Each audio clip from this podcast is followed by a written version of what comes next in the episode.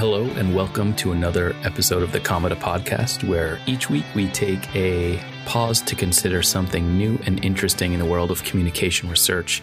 Um, this week, we'll be looking at genderlect and its responses. Um, so, genderlect theory was proposed by Deborah Tannen uh, and made a lot of splashes when it was first proposed because it made so much intuitive sense for people. Um, there was a lot of popular press books written about the theory. Uh, Men are from Mars, Women are from Venus. Um, it was on a lot of bookshelves uh, across the U.S. Um, and genderlect presents a pretty intuitive way about the ways in which males and females interact with one another and the things that males and females value from their interactions. So we'll cover genderlect today, and we'll also cover a popular response to genderlect theory, which details the myth of different communication cultures between men and women. And we actually have a, a, special guest for you today. So we have a, a guest lecturer. Um, she's faculty at Florida International University, um, and she comes to us with some great expertise in gender and in this theory in particular, and the theories that we're going to be talking about today. Uh, but with us, we have Dr. Natalie Deraillot. Thank you so much. Thank you for being here today. I really appreciate it. Absolutely. I'm glad to be here because uh, if this was just me all on my own, I don't know what this podcast would look like. So it's good to have your expertise. Absolutely. Um, okay, so can you start off? Can you tell us a little bit about yourself and some of your background in this area? Sure. So um, I study gender and communication. Um, my kind of primary area of interest is conflict. And so, so, sometimes I study conflicts that exist between people based on gender issues, but I also look at attitudes about gender and differences or really similarities between individuals based on gender. Great, thank you. Um, so this this theory that we're talking about today, uh, I've found in the past that students have not necessarily a lot of problem understanding this theory because I think it makes a lot of intuitive sense. But in, in pushing past some of the things that are more intuitive about the theory to really take um, a closer look at it and deconstruct the theory and and maybe attempt to move beyond it to uh, different ways that gender is conceptualized. Um, so I'm hoping that you can tell us uh, a little bit about the, the major ideas behind genderlect. Absolutely. So Deborah Tannen uh, came up with this idea based on a lot of her observations, um, especially I think in the classroom with young people. She noticed that young women seemed to behave in one way and young men seemed to behave in a different way. And she also went back and said that uh, young children do this as well. Girls communicate in one way and boys communicate in a different way. Um, and so that's really the main argument uh, is that boys and girls girls, men, and women communicate in different ways. And she argues that this is because boys and girls uh, come from sort of different cultural backgrounds. Basically, men and women have different communication cultures. So they're speaking in different dialects. Um, and so for women, the culture values um, cohesiveness, harmony, collaboration, whereas for boys and men, the culture values competition, dominance, um, and status. Yeah, there seems to be like a lot of media examples that back this up too, right? Absolutely. We see examples of this, and it's really easy to um, kind of think of this idea and say, oh, I have a perfect example of this, right? Uh, when I, you know, have tried communicating with my boyfriend or, you know, my husband, uh, I have have this experience, right? Where I really just am trying to connect and have him listen to me, but he just wants to kind of solve all my problems. And so uh, we, uh, it's often easy to identify examples of these um, kind of stereotypes of what masculine and feminine communication cultures are. Mm-hmm. So if, if this is the case and we and we can identify a bunch of examples that support her idea, um, why why might it be controversial? Okay, so um, one of the main the main argument that she's making here is that men and women communicate differently because of cultural differences. So here's the thing part of cultural differences isn't just in behaviors, but in beliefs and values and attitudes that underlie those behaviors. So if people are coming from different cultures, not only are they speaking different languages, but they probably believe different things or value different things. It turns out that when we look at men's values and women's values, they tend to be really similar. In fact, when we ask uh, men and women, right, like if you've had a bad day, if you're feeling sad, what is it that you're looking for in a friendly communication? They both want exactly the same thing. So, um, in communication research, there's actually a pretty famous uh, manuscript, a famous publication called The Myth of Different Cultures, because this idea that men and women have these underlying different cultures, really, there's no evidence to support that. Okay. And her, her major argument is that these, these cultures exist because men and women have different values. Yeah, so her main argument, and she's potentially adapted it and changed it in the years since she originally published her book. But her main argument in the book is that boys and girls grow up in such different environments, essentially on the playground, but, you know, throughout much of their socialization, that they develop different values. Boys value status, girls value connection, and that's why they communicate differently. Mm-hmm. The myth of different cultures pushes back against this idea. Yes, the the article pushes back against this, saying no. Men don't value one thing, women don't value a different thing. We actually grow up in exactly the same culture. We have the same parents, we have siblings of different genders than our own. Um, and so, no, we don't value different things. The um, the article, though, the research in communication does not necessarily say that men and women communicate in the same way uh, or exactly similarly, but there's very little research to show that men and women genuinely value different things. So, in the study, um, they asked young men and women, right, who uh, who had been in a difficult situation who had, you know, uh, they they told them, imagine you've recently been dumped, imagine you've done badly on a test, uh, something that put them in a in a not great mood. Uh, if you went to a friend to talk about this, what would you want your friend to do? And invariably, men and women both wanted the exact same thing. There were no statistically significant differences between what men and women wanted from their friend when they went to their friend for support.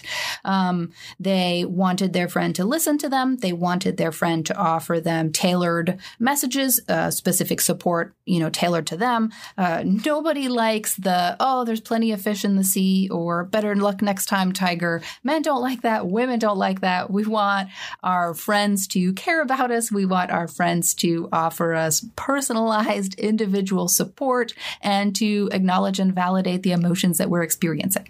So men and women don't value different things from their friends. We want the same things from our friends, right? When we're in those kinds of situations.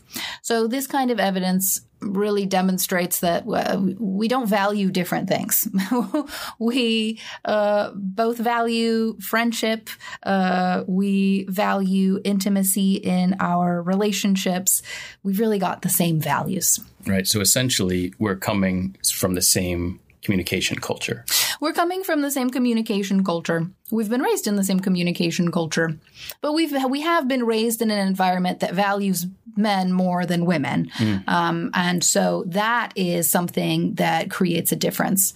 Um, actually, we we come from a, a, culture that does value those stereotypically masculine values more than the stereotypically feminine ones. So actually, what we see is that both men and women really value success and competition, at least in the United States. Mm. I, I want to dig more into this idea of how can we disprove this theory, but some of these things still make so much sense. Yeah. So there's two major criticisms of this theory. Um, and the first is um, well, I guess there's there's really there's three. So so the criticism I've been talking about is that there's very little evidence to support the idea that men and women have different cultures. Mm-hmm. So that's one first major criticism. And, you know, very little evidence. But a second major criticism is that this theory um, is kind of an, an, interpretive theory. It's coming from an interpretive framework, and um, she's not considering a lot of issues that critical scholars are really interested in. Um, and so a lot of critical scholars are saying you're completely forgetting to acknowledge that the world we exist in is sexist and that girls and boys are not just socialized differently, but that girls are socialized to remember that they are not as valuable as boys, right? Mm-hmm. And that they're valuable for different things than boys are. And boys are uh, socialized to believe that the things that they do are more important and more valuable. Um, so there's a lot of criticism of this theory that it doesn't consider the broader context of patriarchy, of sexism, um, and that it just sort of presents these two possible ways of communicating as perfectly equally value, valid when the world does not value men's talk and women's talk in the same way. And so this criticism um, is answered with the theory of muted groups, which basically says, right, women and other groups which are devalued um, are their way of communicating is not valued. So this kind of critical approach argues that, yeah, men and women do indeed communicate differently. The differences may be subtle, um, but one of those ways of communicating is inherently devalued, and the other way is valued. Um, and that's really the main problem. Um, yeah, so that's that's kind of a second major criticism of this theory. Okay. And and the third one? The third major criticism is that there is no or there is very little evidence that men and women communicate in objectively different ways. so here's the thing. When we ask men and women, uh, there's been a, quite a bit of research where uh, scholars will get these recording devices that people wear.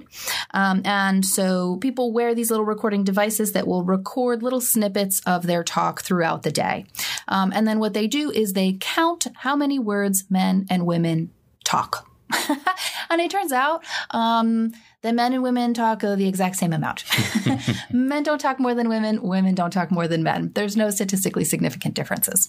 Um, when we measure other communication variables, right, uh, are uh, do, do, do men and women have more uh, communication anxiety when they're doing public speaking? Do, all of these variables that we measure that are kind of about communication and even psychology, when we compare men and women, either there are no statistically significant differences or there are statistically significant differences and they are very small. So actually what we end up seeing is that there's more variation within the groups, so within women and within men, than there is between the groups. So if you randomly pick a woman and a man, they'll be different. But if you randomly pick a woman and a woman, they will be just as different.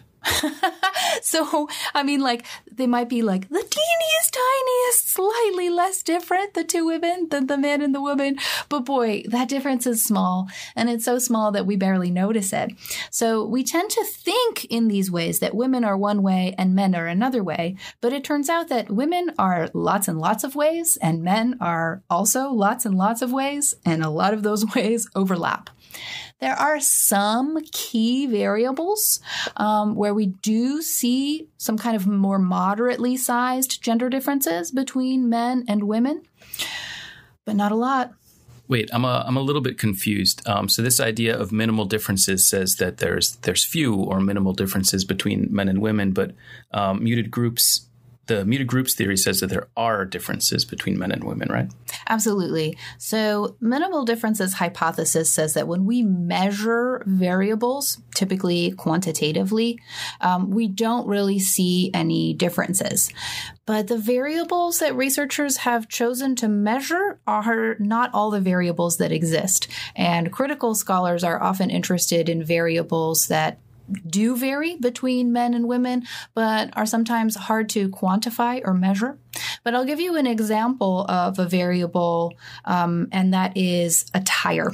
So, nonverbal communication what do men and women choose to wear? And I would argue that we're going to see a lot of differences.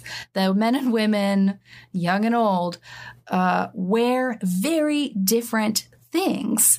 Uh, but that's just not a variable that most communication scholars and most researchers in this arena are interested in studying. And so we don't have data there. So critical scholars who are studying muted groups are considering variables like this. Uh, one idea that they often consider is the metaphors that people use in everyday conversation. So men are more likely than women to use sports analogies, for example. Um, and so this translates into well, the professional way of communicating is the masculine way of communicating. And so, in order to be a successful woman, you have to then use this more masculine way of communicating and start watching sports and being able to use sports analogies in order to be perceived as successful, uh, because the only way to be perceived as successful is to speak in that masculine way. So the difference is that muted groups theory is interested in, in the ways that men and women communicate, tend to be subtler more qualitative differences.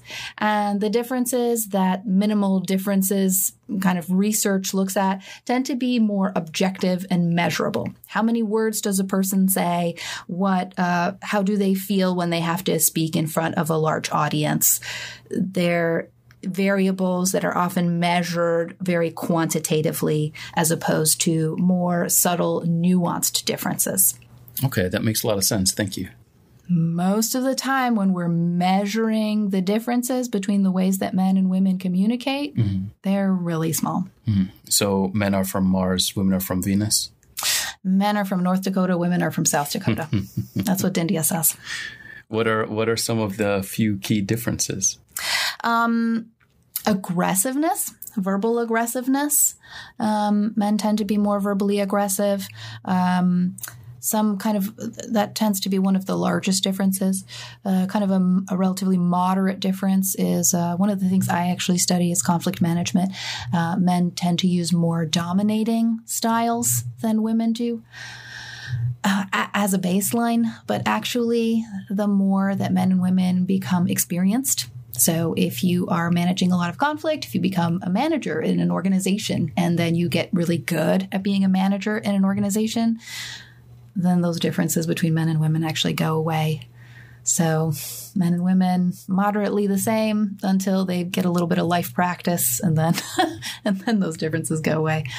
So yeah, those are those are the ones where we see the most difference. Okay. Well, thank you. Thank you so much for your time today. I re- really appreciate you taking the time out to come and sit with us. We really value your expertise here today, Dr. Derayo. thank you so much. Absolutely.